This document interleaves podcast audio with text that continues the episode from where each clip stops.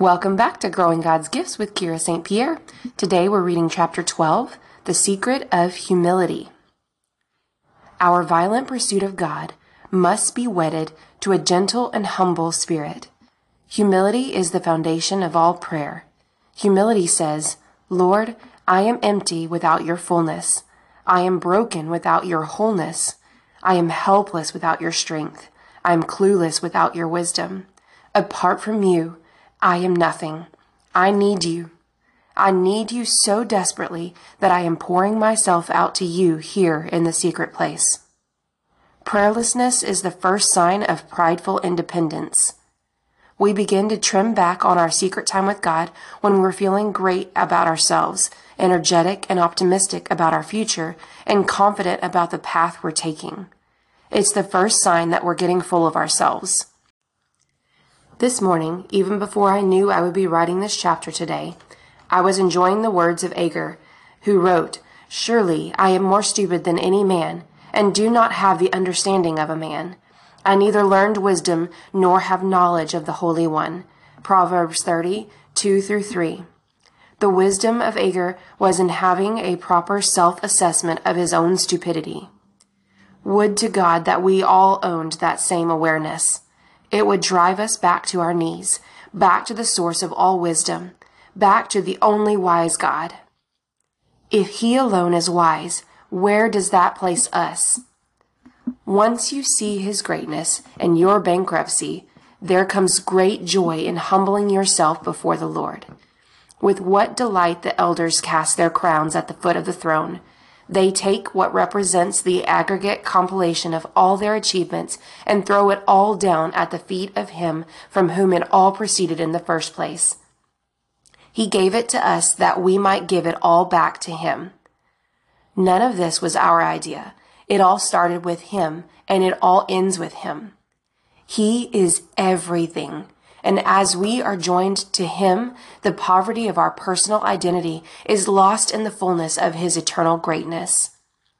David wrote, O God, my heart is steadfast. I will sing and give praise even with my glory. Psalm 108, 1. We know he is referring in this verse to his secret place because his term, my heart is steadfast, was always used of his personal commitment to being alone with God. He abandoned his heart to God, so he said, with my glory. What was David's glory? It was the sum total of his attainments. David had the glory of a king, wealth, honor, prestige, dignity, splendor, and power. He also had the glory of being a psalmist and a prophet. He took the total of all God had given him and made him and presented it to God in song and praise. The greater his prestige, the greater the joy he had in surrendering that to the majesty of God. What a privilege to lay all our life attainments at his feet in profound awareness of his all surpassing greatness.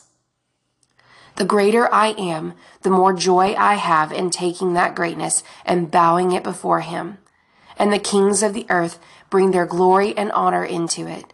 Revelation 21, 24. He dignifies us that we might have something to lay before him in humility and devotion.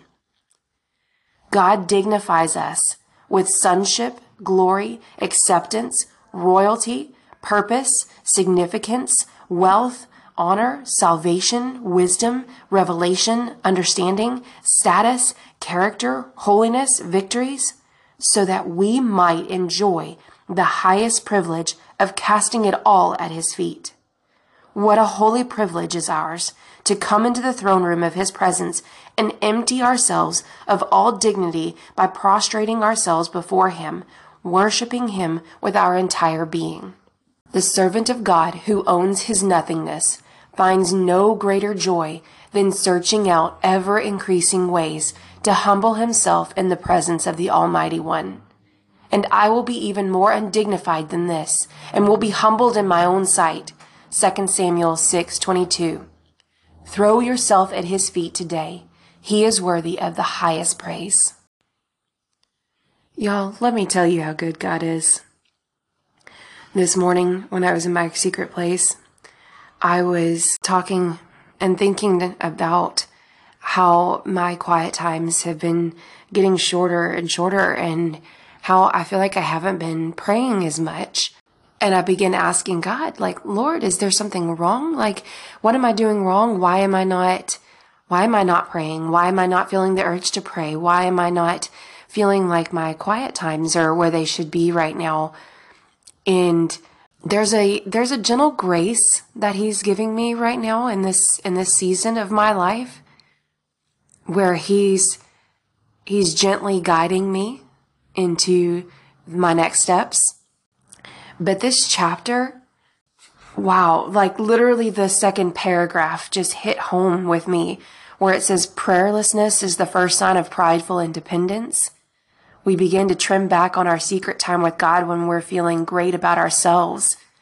Y'all, ever since I started this podcast, I've been getting so much feedback and it's all positive and wonderful and it's it's so nice to hear and things like that. But I've been letting that feedback feed my pride and feed my arrogance instead of giving glory to God for the anointing that he's put on me to do this and to speak life over people who who do listen to this that humbled me it made me realize that I was not keeping my my pride in check and I'm coming before all of you right now and saying, I'm sorry.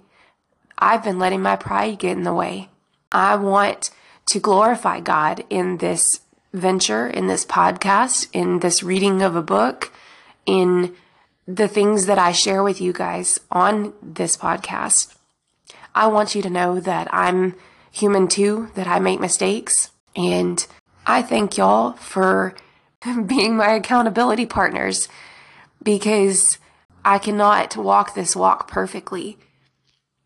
And I'm learning right alongside with you guys sometime on the things that we are learning from this book or in the future. So I hope that you guys can forgive me and that we can all take a lesson from this chapter and learn to walk in humility and not let our pride get in the way when things are going well for us. So before all of you, I am owning my nothingness because I am nothing without God. I am nothing outside of His plan and His will for my life. I am nothing outside of His strength. So even though this was a slightly heavier and humbling chapter, I hope y'all have a good day.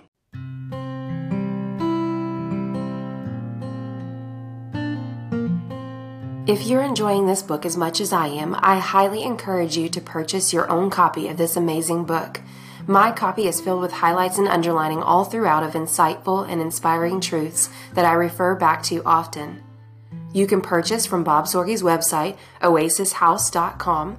There are options to purchase this book as a paperback, an ebook, or even as an audiobook. I also encourage you to subscribe to Growing God's Gifts so you don't miss the next chapter. Thank you for listening, and I hope you have a wonderfully blessed day.